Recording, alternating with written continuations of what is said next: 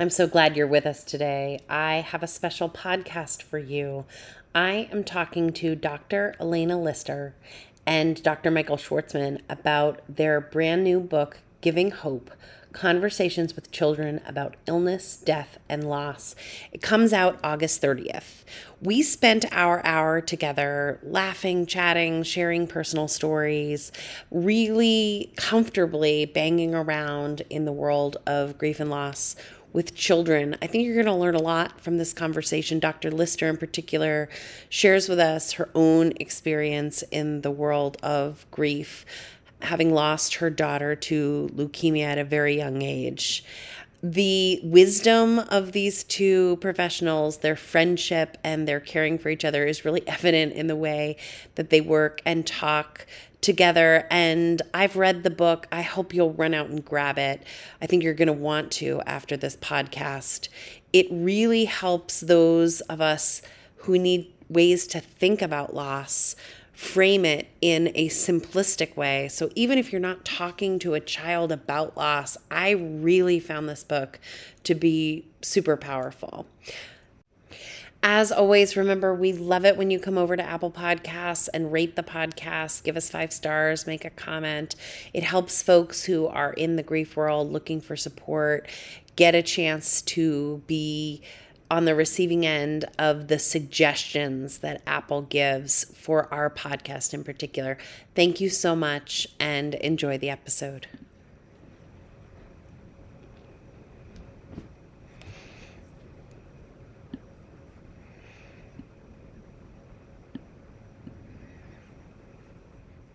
Welcome to Grief is My Side Hustle. I am your host, as always, Megan Reardon Jarvis, and I am the luckiest person right now because I am here sitting with Dr. Michael Schwartzman and Dr. Elena Lister, and we are talking about their book, which has not even come out yet. So you are getting a preview on something that you're going to want to run and jump and get. And remember that I order five copies of the book. So if people are interested, can't wait to read it, just DM me and my team will send you one until we don't have any more.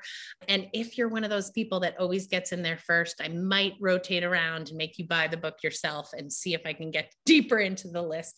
But thank you so much, the two of you, for making time to talk to us today. We are delighted to be here. Oh, yeah. this is so fun. This Pleasure. is their Thank first you. podcast, you guys. So So I want to ask you both the question I ask all of my guests, which is how did you come to find yourself in the work of grief and loss? I'll take that one first. Go I ahead. guess. Okay. Yeah. So I was an adult and child psychiatrist in practice and teaching in all sorts of different realms. And then my then four-year-old daughter was diagnosed with leukemia.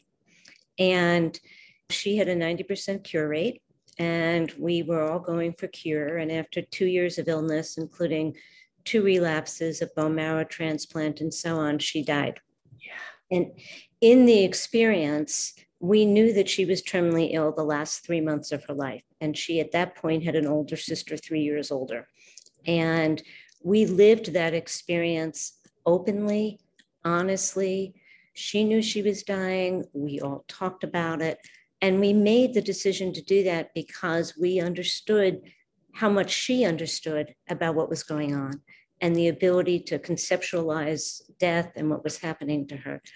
And in many ways, it was the worst time of my life and also the most beautiful yeah.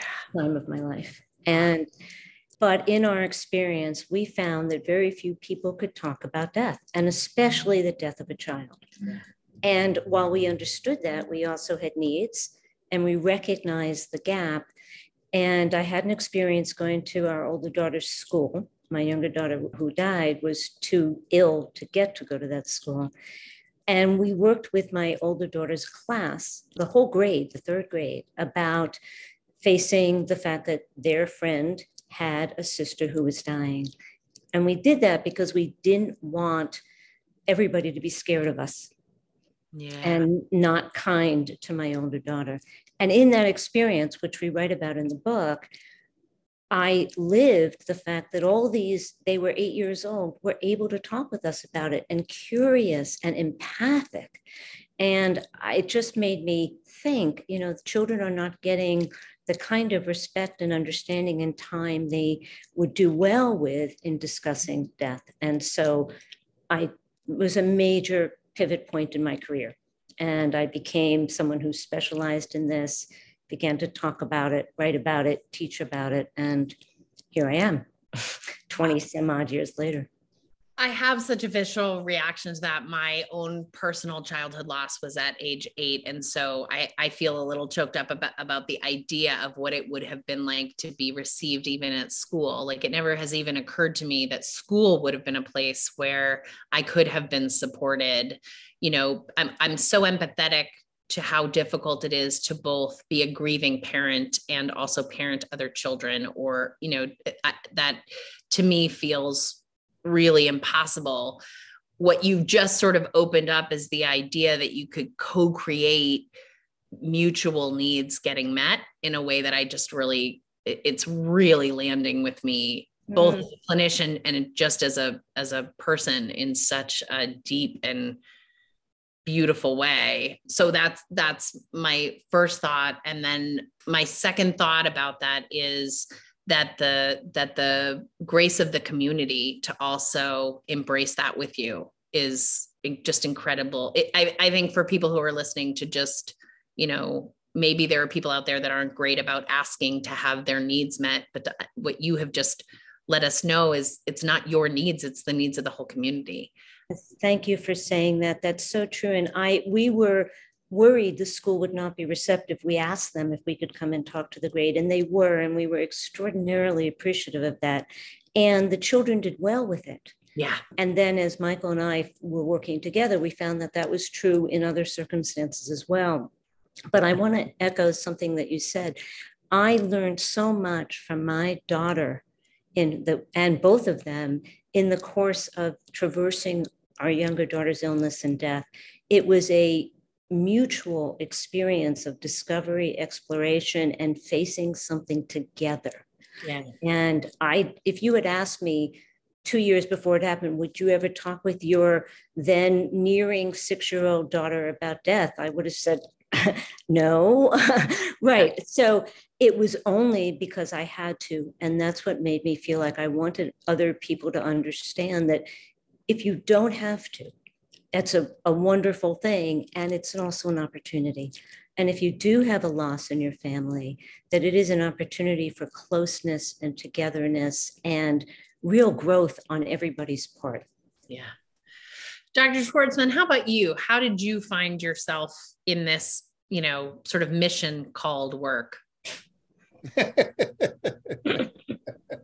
I don't think we're normal, so I'm just assuming you know, it's not like the big monies in grief and loss. So I'm assuming you have a story that calls. And it's not like people are like open armed running and uh, so glad to be able to talk about this. Oh my God, it's not great at a cocktail party, is it? It's not great. Doesn't you know, mean the person I'm, won't email you later because they have a question, but in the cocktail party, they're like, oh, I just see someone I know in the doorway. I've got. and I guess emotional undertakers have to be careful how they make their entree right? Mm-hmm. So, you know, I really, it's interesting listening to both of you. I've had the, I had the opposite experience. Yeah. Which means, you know, I suffered from not having any experience. I think the first very significant person in my life who died was when I was 30. Wow. You know, so yeah. I mean, in just listening to you, it's really, it's really true you know you learn from your experience you learn from your exposure. That's now the fact is i was always very frightened about death. Yeah.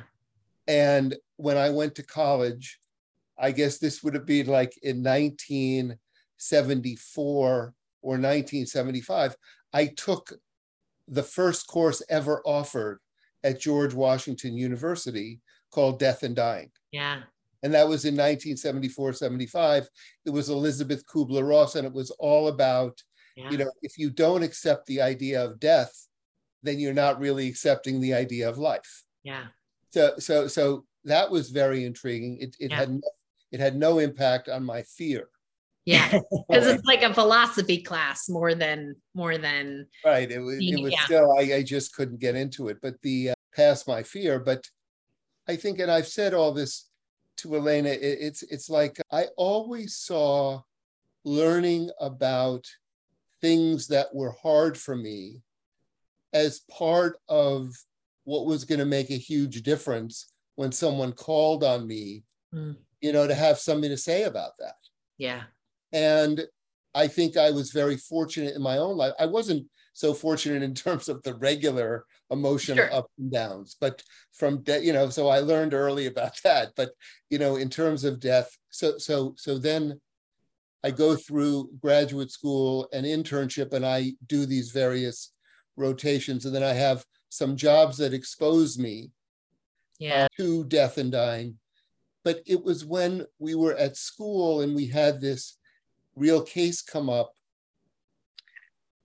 And Elena came in and we worked together, and it was a seamless mm. kind of thing. And, and I really, and th- this is very emotional for me, you know, the fact that Elena knew how to talk and could talk and had the capacity to talk about things that are really, really hard to talk about and really, really upsetting to talk about. But to know that there was somebody there who could do that yep. Was very, very inspiring and enabling for me. Yeah. And has always continued because, and I've said that I said, Elena, you know, we can say whatever we want in this book because basically all we have to do is refer to some experience that you've had, which you've actually had, and, and that's the fact. I mean, so you know, it, it's all it's all true because we don't lie.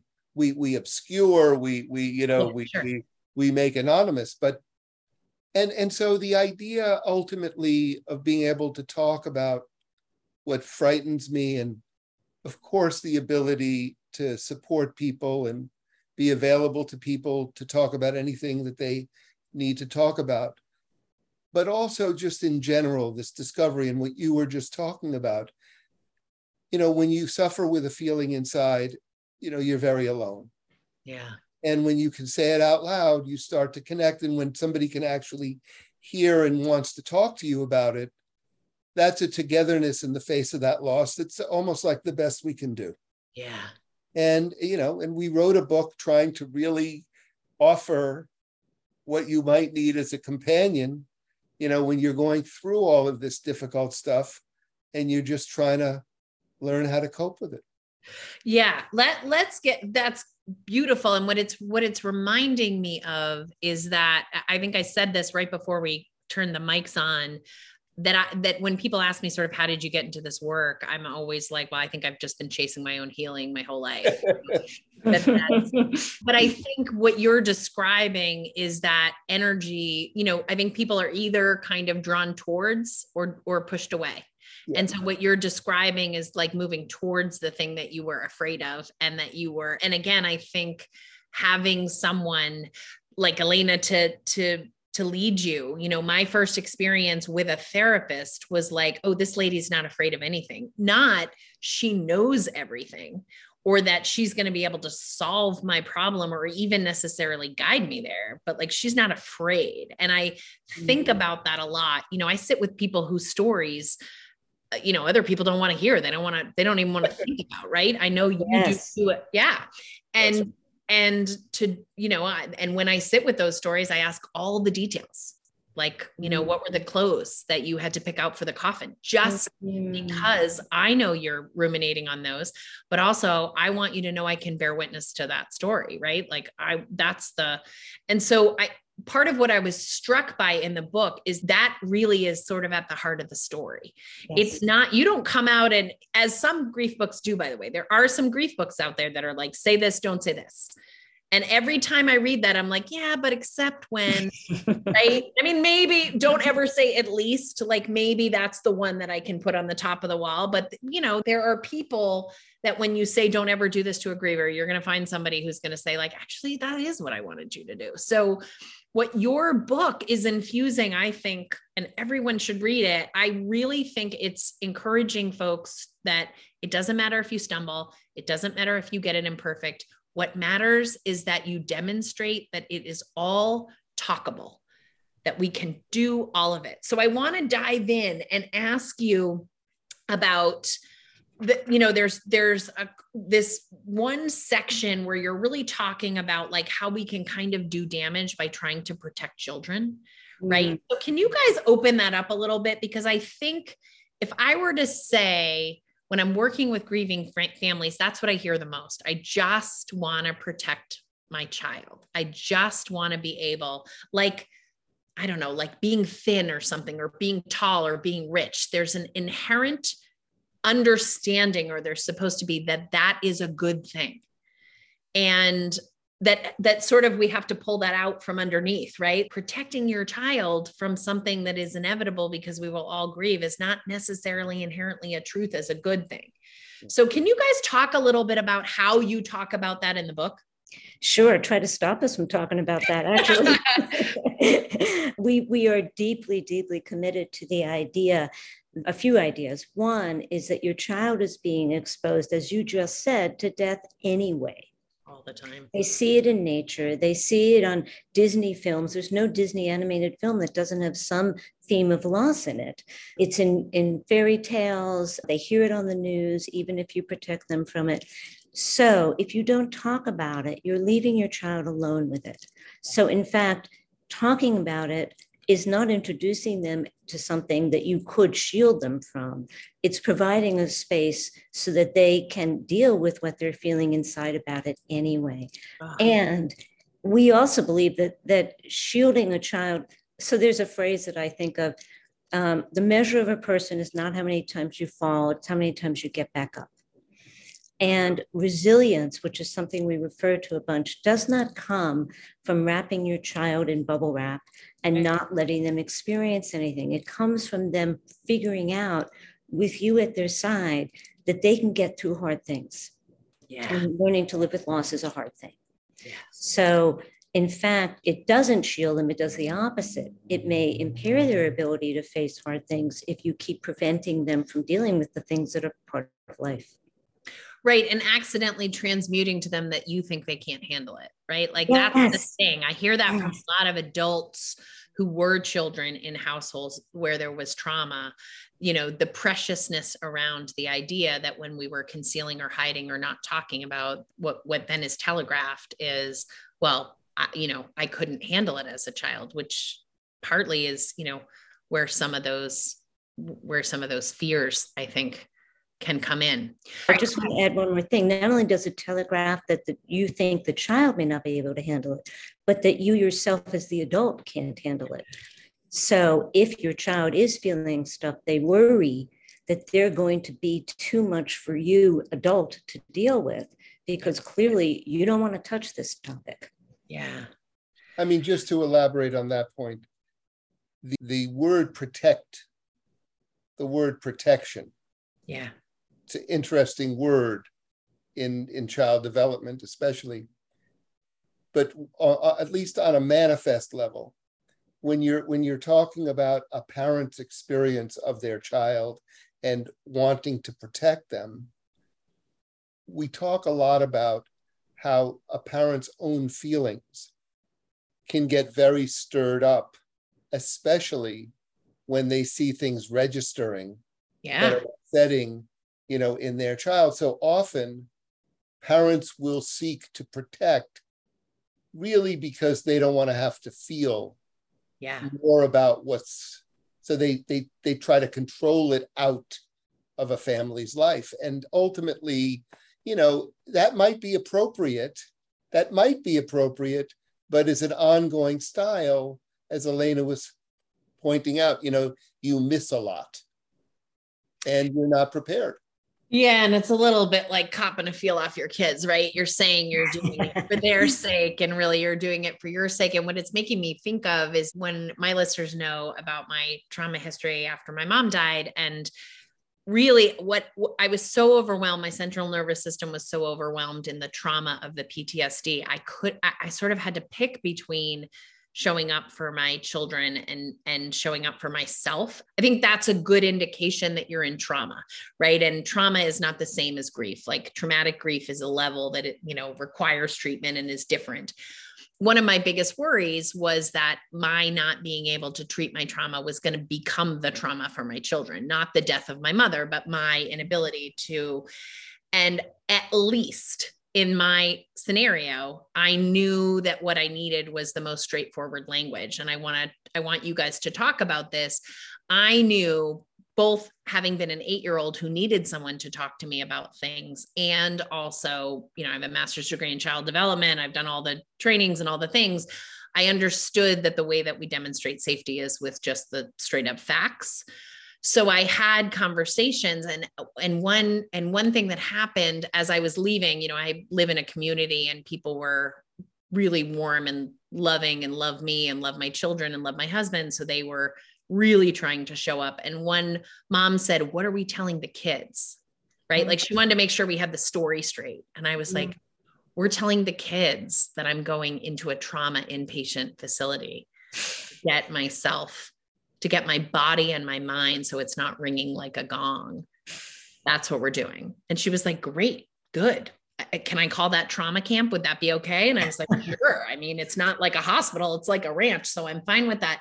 But I, the co creation of the idea of coming towards around that was so amazing to me and really taught me that it isn't about me being an expert telling people what to do. It's more us coming together and everybody being comfortable. So can you guys talk a little bit about like how do you dive in to these conversations? You guys do a nice job of sort of saying like don't wait until there's something terrible happening to talk about death, but but how if a parent is saying like okay listen we believe you we've read your book how would you encourage them to sort of practice opening up the conversation of grief so you know i remember many many years ago before i actually had children.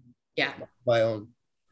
I'm sitting with a kid and we're looking at something and we're reading something and at some point he says to me he says you know promise me one thing when you have children, you'll always read them the words that are on the page as you're reading to them. He says, You know, I learned how to read before my mother knew I knew how to read. And I saw how she changed the words. And, you know, it was very hard for me to trust her. Oh, so, um, oh she, you know, when, when, when, when, when she did that.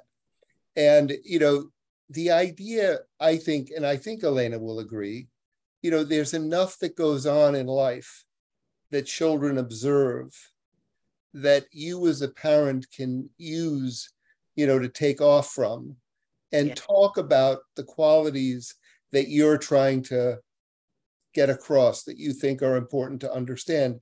And of course, the more neutral the situation, the more you're talking about something that seems relevant and appropriate, you know, the more you're launching that form of a conversation.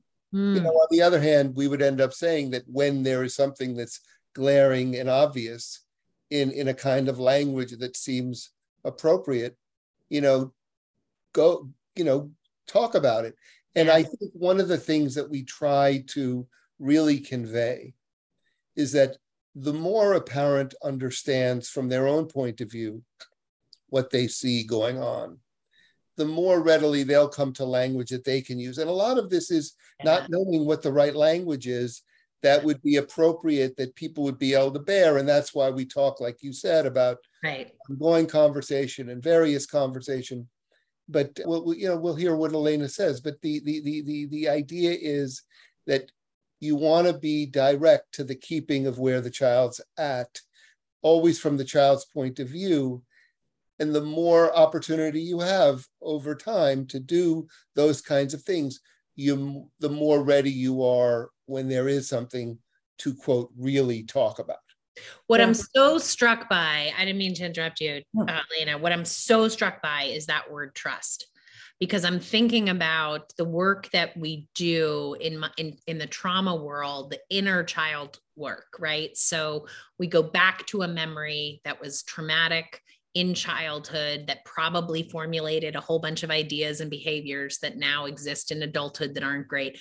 We go back into that and we simply allow that childhood memory to feel the presence of the adult, right? Like that's at the root. And so all that is, is making sure that that unsupported, dysregulated child doesn't feel alone. We're, we can't protect them because it already happened.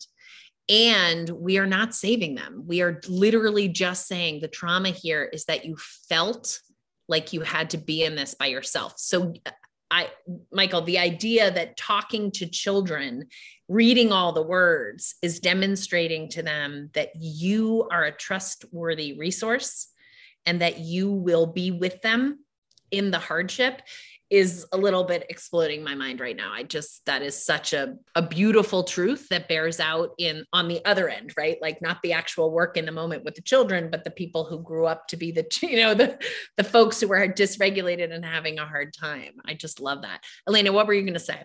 Um, well, you know, in my practice, it happens that somebody will say, There was a death when I was younger, and my parents didn't talk about it. And I have so many questions, and maybe they're not alive to ask now. And it sits with them. And because the parents didn't talk about death with them or loss, that same person who's now a grown up, as a youngster, may not have turned to the parents to talk about other things sex, drugs, rock and roll, whatever else. Right. So when you open up the conversation about something as hard as death, you're teaching your child that you they can trust you to come to about other things as well, because you're going to be steady and sturdy and you're going to be unflinching. Yeah. Even if inside, you know, you you recognize you don't know all the answers, but you are willing to be with your child in that experience. And one of the things I loved about what you were describing about that painful time after your mom died is you were modeling for your children that there is nothing wrong with saying, I hurt and I need something to, I need to do something about it. And that is a gift you gave your kids because that is the other thing. When you allow a child to talk about this stuff and, and show their feelings and help them name them, they learn that feelings are okay to have and that there's nothing weak or inadequate about them or too needy or too burdensome because they have a lot of strong feelings about what's going on, whatever it is. And in our world now, there's a lot going on that oh, really strong, upset feelings about. But the other thing is, once you allow yourself the idea that it is okay to talk with a child about death, then if you just be with your child, there are a thousand opportunities in the course of a week but you just don't like zone in on them because you're not prepared to have the conversation. But so we use some examples in our book. Yeah. You come upon a dead fly. You know, okay, there's life and death happening in nature. The leaves change. Somebody buys you flowers and they wilt. Your child says, whatever happened to, you know, so and so. So if you go by the cue of your child, you don't have to bring it into them. They already have it. They're just opening up to you about it. Well, the other thing that I think is so important is that you don't really know what your kids are thinking, right? Like we have our grown up fears about what is happening. And I'm going to give an example. I don't think I've talked about this on the podcast before, but I did a podcast with my three kids who are now 14, 12, and 10. I mean, honestly, partly because I just wanted to ask them questions. They love the podcast. They tell their friends that I'm a podcaster, like it's some kind of cool thing, or that I'm an author, like you know, like I'm like I'm part of the Rolling Stones. And I was like, guys, do you want to be on the podcast? And they were like, sure. So they sat upstairs, and I was downstairs, and I asked them the questions like, what was it like for you when Papa died? What was it like for you when Nana died? And there was there were some things that happened that I will never forget. Some really graceful moments where my kids showed up for me in ways that I'm like, ah, kids shouldn't have to grow, show up for grown-ups that I worried was going to be hard for them and they have no memory. I there were other things like I thought they might feel bad about X, Y, and Z. And one one thing that one of my children said was they felt bad that it was really fun because they were with their cousins. And I mm-hmm. was like, oh my God, I'm so glad you told me that. Like, I don't want mm-hmm. you to feel bad that you had fun with your cousins. you know, I have five brothers and sisters. We don't get together that often. Like, for them, these were more like family reunions. But the thing that just slayed me, I, I just at the end of the podcast, I was like, you guys, what was the hardest thing? Like, think back to these times and just like, what was the hardest thing? And the hardest thing was me having a fight with my little sister. They had never heard me raise my voice that way And that scared the crap out of them. And meanwhile, I've been fighting with my little sister like that. You know, that didn't I, like I didn't even really remember the fight. Like that so what it really and again you know you are encouraging almost like almost like stretching or like yoga to make sure that you're including this as a natural part of your emotional exercises all day long. When i was reading that part i was like yeah cuz otherwise you're never going to know these things. And as a child who ha- who had trauma and didn't i really didn't believe that the adults around I was 8 years old and I really just thought like they can't help me. Mm-hmm. And they those adults were younger than I am now, but I probably in my teens or 20s was like, yes, they could have helped you. Mm-hmm. Yes, they could have. Mm-hmm. And so it's maybe they couldn't have helped me, you know, profoundly, but they would have been able to do more than I was able to do with my little eight year old mind. So that constant invitation in, you know, the question I ask my kids all the time is, is how are your feelings? And I don't, they don't have to talk about them, but like it's almost like putting it on a pinboard. Just and my mm. middle guy who doesn't like to, he likes to tell you, and then he wants you to ask about five or six more times, and then you're gonna, you know, oh, so you were frustrated all day today. Yeah, I don't want to talk about it. Like, okay, do you want to talk about it now? Do you want to? how's your frustration now? You feeling frustrated now? Do you want to? Should we get back into just the like constant? I can handle this. We can handle this. Emotions are a part of life. The feelings or the thoughts that we have about emotions, we can handle all the things. And I really think in your book, you are. It's almost like a hygiene like death hygiene that we're keeping we're keeping the mind healthy about this thing that everybody is going to have to is going to have to be able to talk about and be able to have to do. Is there do you have i mean obviously with children and development and you know it's not the same to talk about a 2 year old to to a 2 year old as it is to talk to a 15 year old are there resources tools uh, particularly like analogies that you either of you lean on that you want to share with our listeners? You know so sometimes people will talk about the circle of life that a tree is a seed and then you know there are different you know if you go to a children's section of a bookstore there are some really good books that are talking about death and then there's some books that you're like why did anyone let anyone publish this this is not helpful so, and some of them are designed to sort of help children frame things maybe as better than they are. Like, you know, everybody goes to heaven. Like, I, that maybe isn't helpful for every child. Do you like to come at it with a, it's, you know, it's all nature and we are, do you like to check in if there's a spiritual component and ask them about what do they believe? Do you take just the cues from the kids? Oh, that's such a good question. I'll tell you a very personal experience. And Michael, I don't know if I've ever talked with you about this, although you know me so, so well. When my daughter was dying, she believed in heaven. Yeah. And she thought that she was going to go join her two grandpas who had died before her, and that there was a ward, like a hospital ward up in heaven of all the children who had died of leukemia. And so she would be with them.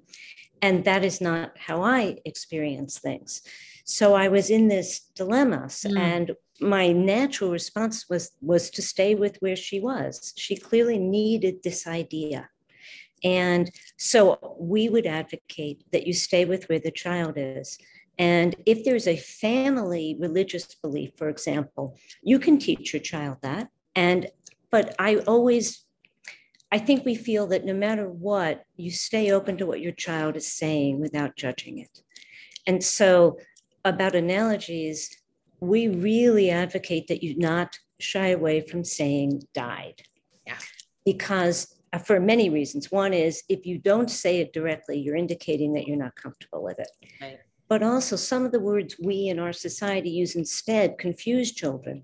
He's gone. So then, every time someone else in the family is gone, they think that person may have died. Yeah. That he left us. He's in a better place. So those are things that are confusing for young children and prevent them from being able to process what really happened. So the one thing I can say is that we are very much in favor of using words like they died. Yeah. This person is dead. And that's uncomfortable. but it's also the reality. Even Yeah. if you believe that there's some spiritual thing that happens after death, that is, you know, that's in keeping with that. You can still say they died. Yeah, and one of the things I really love, particularly with children, is to keep that open, open, right? But what you believe right now about where grandma is, like that's great. That's good to know. And then when we talk about grandma when you're 15, I'm going to ask you again.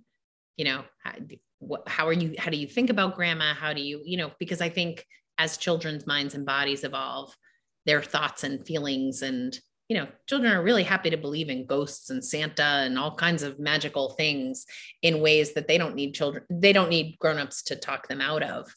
But I do think the way that you're describing and you do in the book, the plainness of the truth of the language, like it's awkward because we make it awkward. The word death is not awkward. Like Mm-hmm. something dying is not awkward. My aloe plant that I threw away today, no one is going to cry over that. But it's the attachment component. Are we safe around the attachment? Yes. Did you have something you wanted to say about it, Michael? you know I, you know we do it's true we we we, we take a direct approach and we believe in a direct approach but we believe very strongly that it be very age appropriate. So you know a child thinks in a much more concrete way in the way elena was referring to those terms kids will get stuck. Yep. and you know what we're really after is enabling a conversation where as a child allows themselves to realize more and we remain open to that they can express more about it. And it's really seeing yourselves continue in spite of the jarring news you know the adjustment that you're trying to make and yes taking it from the point of view of the child you know you go as far as you can you know in that period of time We talk in the book about the fact that your child is going to have a three year old version of this particular event, a seven year old version, a 10 year old version. And if you lay the groundwork early on, your child will come to you to learn that, to figure out that 10 year old version with you and that 15 year old version with you. And I can say, in the course of our lives, at any landmark time in my older daughter's life, she revisits the death of her sister because where is my sister who should have been uh, at my wedding?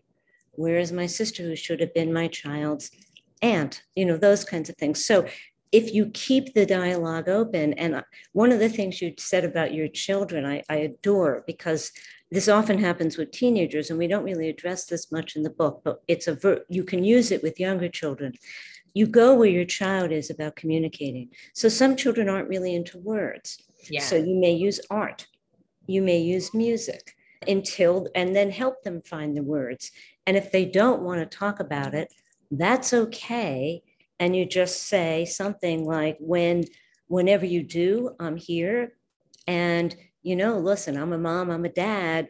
I'm probably going to want to check in with you about this at some point. And you can keep saying, I don't want to talk about it, but it is something that's really good to talk about.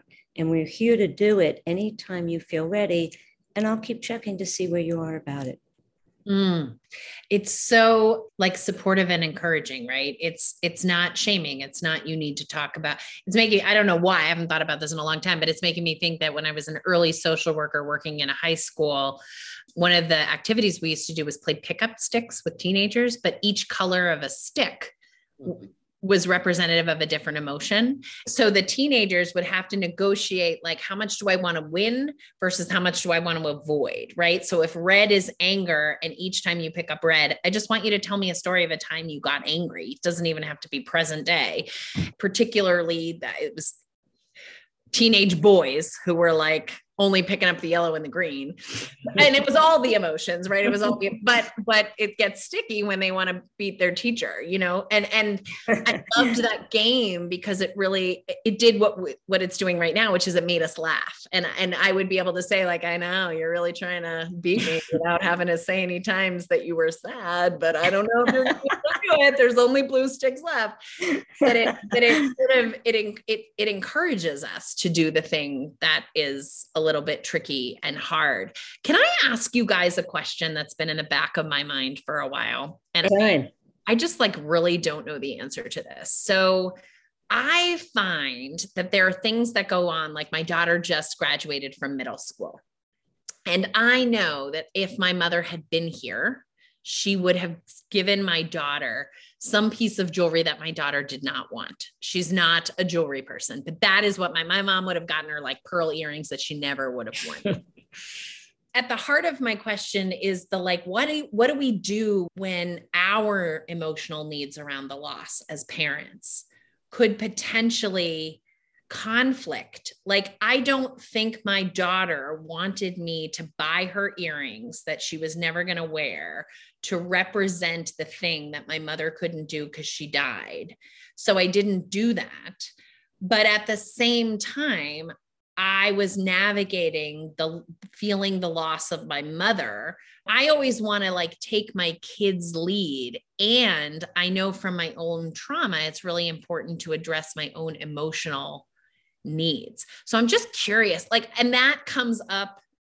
I mean, it comes up in my sessions with clients, not so much, you know, whose needs matter more, my daughter's or mine, but just sort of like, how do I know how to honor?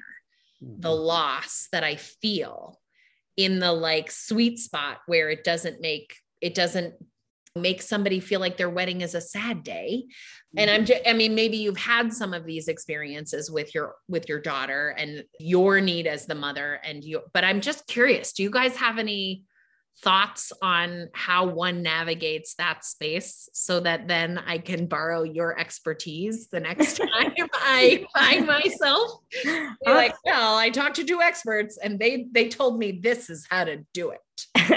I'll, I'll give a go at that. And I'm really interested to hear how Michael approaches this as well. I would say that what you're describing is true is almost all in almost all relationships.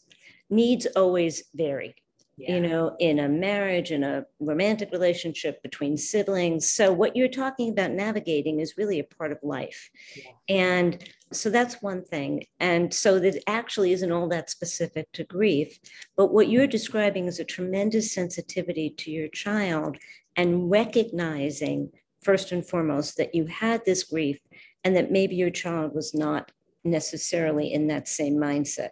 So, step one is always to be able to check in with yourself. I feel this need. I'm grieving. I see my children. This comes up in my practice all the time. My children don't want to, you know, observe the anniversary of the death. Right. And so, right. And so, one of the things that you can do is make sure that you honor your own need. Yeah. Maybe you buy a pair of earrings for yourself. That's what happened. Oh, really? I didn't buy a pair of pearl earrings, but I was just like, Mom, you and I are going to do this thing. We don't need to talk to anybody else about it. But yeah. Right. Beautiful. That's beautiful. Another thing is to say to your daughter, you know, I don't know what she called her, grandma, nanny, whatever it was. She's not here. And if she were, and maybe you could even say this with a chuckle, she would buy you a pair of earrings that you would hate. And that brings your feeling in without imposing it on her. Yeah. So there is a middle ground in there where you can bring it in and not make it terribly sad. I, I have to share a very moving story. When my daughter got married, she and her husband to be planned the wedding ceremony, and it was officiated by one of our dearest friends.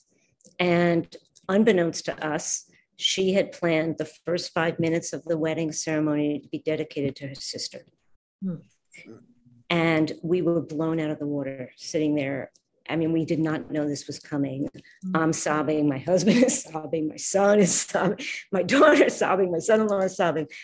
But what it did was allow us to grieve and recognize the absence and then move on to celebrate. Yeah. Because we had put it in a place and it was brilliant on her part with no direction from me. So that's another thing that you can I, am offering, and that you can find a way to give it a moment. Yeah. Without having it be the whole thing. So it doesn't hijack. I love that because we talk a lot about moving through that when yeah. you can honor and acknowledge the the uh, you know almost like a dog settling like it will it it it leaves itself yeah you don't have to whereas if nobody acknowledges it you might be in that wedding the entire day feeling just a little edge because you didn't yes. get it to move through. What about you, Dr. Schwartzman? What, what would you say? You know, just in line with what Elena was saying, th- this is a very big deal to us. Yeah. we we devote a section you see a section of the book you know to really the idea we assume that everybody needs to clear themselves Yeah. and in fact you know because it's so important to be able to distinguish between the child's feeling and your own feeling and because it's so important that the child get feedback on where they're coming from you really do want to clear Yeah. you know how you how you feel so that you're informed by it you're sensitized by it but you're not driven by it we really advocate for a parent or caregiver to take their time Yeah. and to really take care of themselves you know so we're we're openly saying this is going to happen to you. And we simply you know would wish that you would take that you know as something that you're going to deal with so that you can more clearly deal with your child.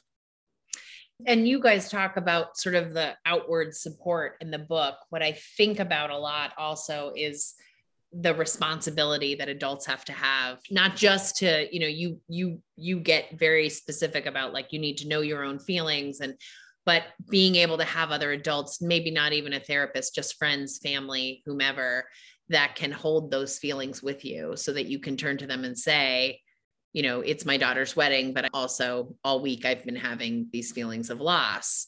That that is another way of it makes me think of Stephen Porges, who's like, yes, there's fight, flight, and freeze as our instinctive responses, but actually the really the first thing that we do with our big feelings is we talk to people, we connect to other people, and we tell them. And we don't want to tell kids, little kids, dump our feelings on them, but we do want to be able to name them so that there's oxygen in the room and the truth is there. And you guys do such a nice job of really guiding folks into the difference of that. But I think it's a fear for a lot of parents, right? That it, that whatever that middle ground and and particularly in early loss, in fresh loss, we're so dysregulated that being able to do it right is next to impossible. What I often say to people is it's okay to tell the truth. It's okay to say, I'm just sad because Yeah. of Hannah. And that's Also, because your child is going to sense that you're sad. yeah. So this way you validate, yes, I am sad. It's not you. It's nothing that you did. I'm sad because my mother died, for example, in your situation. We give a, a story in the book about a dad whose daughter wanted to talk about her mom, his wife, who had died. And every time they got in the car, she would want to talk about it. And he was unprepared. He felt like, I, I can't talk about this now. So, what to do? Because she had the need and he had the need not to. And so, what we offer is a middle ground. Find a time when he could feel prepared and say, you know, I can't talk about it right now in the car, but when we get home, I'm going to go sit in my room for a few minutes, whatever, and then let's talk about it. I really want to hear what you have to say. So, there is a way to sort of not shut a child down and still meet your own needs, I think. Yeah. You're nodding, Dr. Schwartzman. Do you have something to add? I completely, I completely agree. I mean, I guess ultimately we're we're all saying that being emotional is expected. It's more how you learn how to bear up within something that's inevitable, you know, and keep going through it, Yeah. not around it or not, you know, some way else. I mean, I think you made such a really important point, Dr. Lister, about energy being something that people can feel. And when we don't name what the energy is, we leave children who are really narcissistic from, you know, all the way through. Generally, if they're in the room, they're going to, you know, think maybe whatever your feeling is is being driven or caused by them and you know there are some studies out there that like that doesn't end if if people's parents get divorced when they're 25 years old their first thought is it's about me i mean whatever as humans we're pretty narcissistic but when you don't have the intellect to to imagine anything else as kids under 10 really don't then whatever the energy is that I can feel radiating off of mom might then become some kind of problem I'm trying to solve for her because it's dysregulating me because I don't know what it is. And so often those folks will end up being our anxious adults, right? Because they're, you know, there's no relief to that intuitive system that can sense something. And I find that that's something that I can talk to kids about.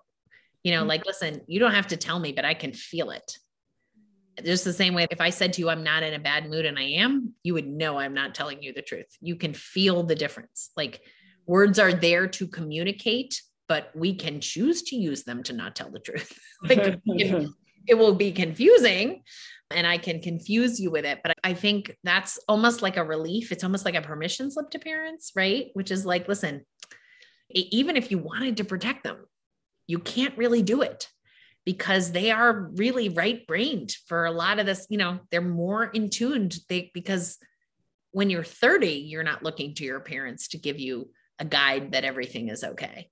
But when you're six, you are. So maybe, well, maybe you are. Maybe right? at 30 a little bit also. Who yeah. knows? It says the woman who was pretty traumatized after her mom died and she was 45 when it happened. Exactly. Right. But I mean, the actual sort of that checking back of like, is it okay to climb this step? Is it okay to go over to my friend's house? Am I safe to do this? We're really tagging back in that attachment way. And if I can feel this energy that you're not okay and you don't say, I'm not okay because of whatever, I'm carrying that garbage into my play date over at, you know, Steven's house. Or not going on the play date because I'm too worried about you, even though I don't say so. I'm just going to stay at home and say I don't want to go when really it's I think mommy is too sad. And the the beauty of saying I'm sad is that you teach children that we remember people. So, of course, and also how bizarre if you, somebody important in your life as a mom died and you don't remember them at important events. So you're you're modeling again for them that the way we handle loss is by remembering and carrying people forward. And so, yes, you're sad. That's that's natural and it's a sign of how attached you felt to your mom and how natural it is when people we lose that we love are we're going to remember them at important events yeah, you know, so you I threw my back out right before I went to treatment pretty severely because I have a nice somatic system that's like, oh, you think you're going to function normal? We have different ideas, which I I have respect for. Like, oh, okay, I'm not gonna I'm not gonna really screw things up. You will stop me. And I threw my back out, and my daughter, so this is almost three years ago, like her little friend came and rang the doorbell. And so I was in another room but the friend said, Do you want to come and hang out with me? And my daughter said, I think I better stay here in hmm. case my mom needs me. And I was like, We're done. I'm leaving. oh. I'm not, there's no way I'm putting this on her shoulders. There's mm. no way she can do that. She's not going to inherit old patterns from me. And I think of that overhearing that sentence as such a gift because I mean, I was headed there anyway, right? Like my ruminations, I was losing my mind. But that to me felt like, you know, as parents, we really are trying not to revisit the pain of our own childhood onto our kids. And I just felt like, you know, she just wrote me the note that was, you gotta, you gotta go take care of this because she was, she should have gone out to play with her friend. Right. I mean, that's, we, I we, mean, but it's, it's wonderful that you could be in both places at the same time. I know. That's yeah. exactly right yeah yeah. I mean that's exactly right. And and she knows that story and she knows how important it was and she knows that she was a part of my knowing how to take care of myself. One of the things that i think about with grief and loss and comes up you know because most of the most of the people i'm working with have compound complex loss. And so something has happened that's hard but they're having an outsized reaction because really there's like some splinters from stuff in their childhood that never got healed. And one of the things that I'm that I'm aware of is that there's this idea that that things could be less painful. You know, if I had only X, Y, and Z, people say this a lot like, well, I didn't get therapy then, or I didn't do this then, or I should have come. And I just really think there is a tremendous amount of universal wisdom to however you come to grief and loss. Mm-hmm. Whenever it comes to you, I think it's an opportunity to transform energy and to really accept there was a before and now there's an after and we're going to learn and and invent and and grow into the after with this new grieving part of us. But i think almost like on a spiritual level believe that we we show up for healing at different times with different levels of healing.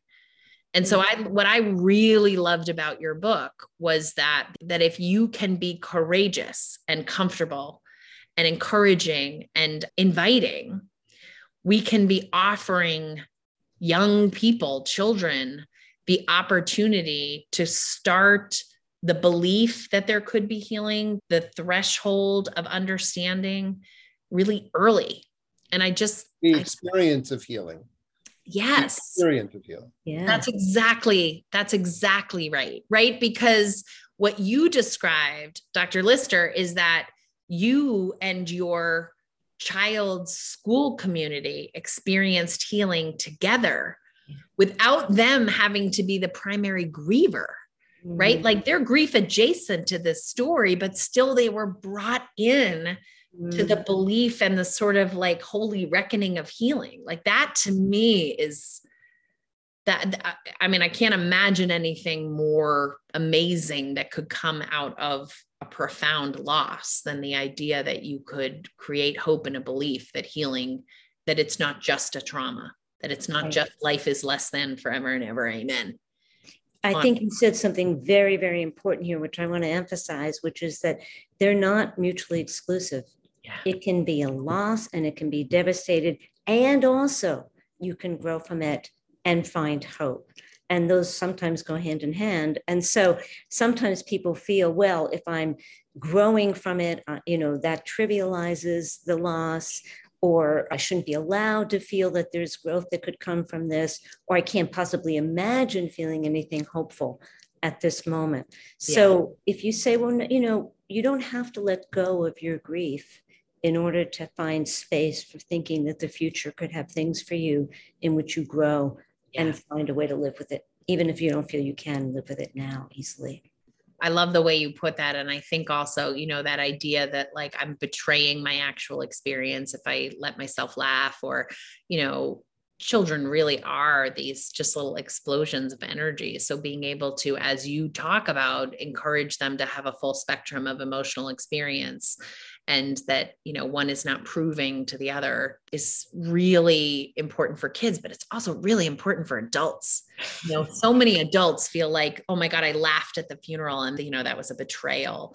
I also think there is this thing that i don't think it's i don't think everything is oprah's fault but i do think sometimes we see things in magazines that are like oh you know traumatic growth and you know not everybody is going to go start this susan g. Komen foundation because their sister died of cancer and I, that's not the only way to honor loss and that's not the biggest proof of love. And you don't have to do what what i've done or some of my colleagues have done which is take a big left turn and really embrace this. I think that that's the right thing for some people and i think it's not going to be the right thing for all people.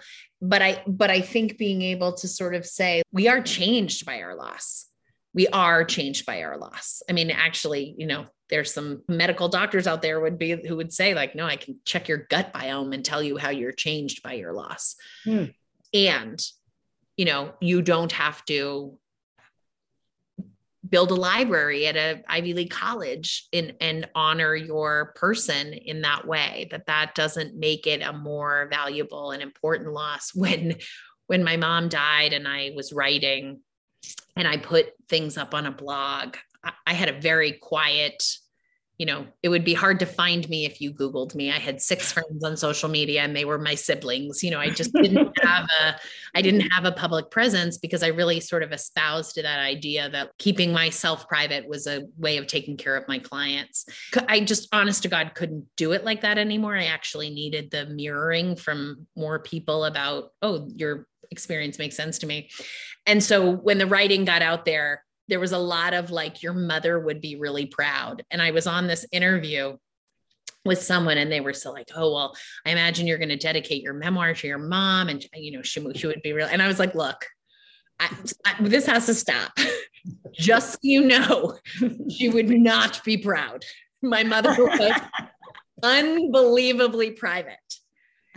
idea and actually someone in treatment said it too like god well you know she would have been so honored to know that you were so affected by her death. And i was like you didn't know my mother. That is not how she would have felt. She was mortified that she had caused this much trouble in my life and she would probably not speak to me for quite some time if I was like, I'm going to write a book about how much I love you and how hard it was to lose you. So, so I also think, you know, just like everything else that we've said today, which is that we just don't need to assume anything is a one way thing. It's so good to ask and so good to make room. And I really actually think it's a way of honoring my mom to be like, no, no, this is who she really was. Like, I'm still writing this book. I'm still talking about her and she would have been pissed and she would have yelled at me. And that was who we were you know that's who we really were. It wasn't a more perfect version. I loved her for who she actually was and she was private. This would not have been her favorite. You know other people are really excited about all the traumatic growth that has come out of here. My mother would have been like can you just keep it a little bit like under wraps. I have to say i so relate to this because my daughter who was dying was furious that we went to her older sister's school and spoke about her illness. That's my business, it's private. And we had to say, well, yes, that's true, but it's happening to her also, and we need to take care of both of you. But she was furious about it. So, yes, you know, and that was brings me to another thing about siblings. Sometimes one sibling cries yeah. And, and, then the other sibling is just like, I don't know, playing with a truck or something, or wants to go off on a play date. And so if you convey that both of those are okay reactions, that like no two people are like, why should we grieve alike? Yeah. So, you know, grief is different for every single person and it's a process. It's not the same as it was in the beginning, a year later, two years later, three years later. So allowing for that means that that you can diminish some of the guilt that can happen if you allow yourself to go ahead and either let go of aspects of the person or live a life that is actually joyful after somebody that you love died. Yeah, you know, that's what I think is the truest. And we've laughed a lot today, right? Like we're yes. talking about the hardest subject there is and we're laughing. But I think that's the truest, right? Whether it's your you know your child or your mother or your you know professor in school i don't believe any of those people would have wanted us to only feel the sadness and the pain and the whatever. So i don't think my mother would have agreed that this is the track she would have picked for me and me talking about her all the time. But the idea that i didn't just stay in the somber sadness because our relationship wasn't somber and sad. That's not who we mm-hmm. were to each other. It was like a very real life relationship. So that's how I always try to think about traumatic growth. Traumatic growth is really just not staying in the trauma. That any footprint that is one step forward in grief away from just the terrible thing that happened. And you know again just a reminder for some people that might take some intervention that, that it's not uncommon for people to only be able to remember what their person looked like as they were dying and for that to you know cause distress. And there are treatments that we can do to help with that. But i think the way that love works and the way that attachment works that that's really what people would want is for us to be able to take a couple of steps forward where you know we're a little closer to joy and laughter and you know all that other amazing good stuff in life when i talk to people about grieving that's what i describe is mm. that we're going to do the heavy lifting and the hard energy and we're going to move and transform energy so that you are available for the parts of life that are not grief mm. that are you know joy and pleasure and excitement i think the, the way in which you evidence this and the, the it's so just interesting the contrast between the way you are and the way you describe you know your mother being private. It's just the way in which you've permitted yourself to adjust and open you know to what might feel terrible yeah. you know, is very inspiring. So it's just it's lovely to hear. And i think you know it's the same way you know it was just more developed with elena to, to be able to hear that she was able to go into places that would then demonstrate for other people how they could go into those places you know really enables this kind of process so if we're all like this you know and we're all benefiting and then it it works in a continuing kind of a way. You know, Yeah. they'll all get better, which obviously we need to be. I mean, Mm, yes, God, that's such a hopeful message. I love that. well, I think so. Well, it's as though we were trying to hit the mark as we're wrapping up our podcast. Not practice that, people. That was not rehearsed. But that, on hope when we're talking about this gorgeous book called Giving Hope seems exactly the right way to wrap up. You guys have been a complete delight. this is such an important book. Your work is such a gift. I really do believe even though half of the books that I read about grief and loss I threw across the room because I felt like they were personally betraying me. I think, right? Everyone does it. People will throw my book across the room. I can't wait to earn that right. But uh, but need everybody's stories, everybody being able to say, I survived this because everybody has those moments where they're like, I don't think I'm going to do this. People look at us and say, Well, I would never survive it. Like, no, n- nobody thinks they can survive it. And yet, the percentage rate of survival is very high. And so being able to come out here and say, like, yeah, no, I know. I can remember the time when I thought I would never experience or feel anything but pain. Lo and behold, the human experience offers us things that we could never imagine. Mm. And to be that person for you to sit and tell us the story that your daughter died and also offer us your wisdom and experience is just completely gorgeous. This really, it's like such an honor. I'm so excited for your book to get out there. There's just so many people, so many people, so many children that are grieving, and we owe them. Actually, we owe them better than what where where we're standing right now. And I think mm. I think your book is going to offer that. So thank you for But it's so moving. I just have to say that is so moving. And really, it's been an honor. Michael, you, I bet you feel the same. Absolutely. It's a Yeah. pleasure. It's just, you, you know, it's, it's nice breathing with you. Thank you. Oh, thank you so much. This was such a delight. Good luck in your work, and we'll Me see. too. Stay well, Thanks. stay safe. Okay, bye bye. Bye-bye.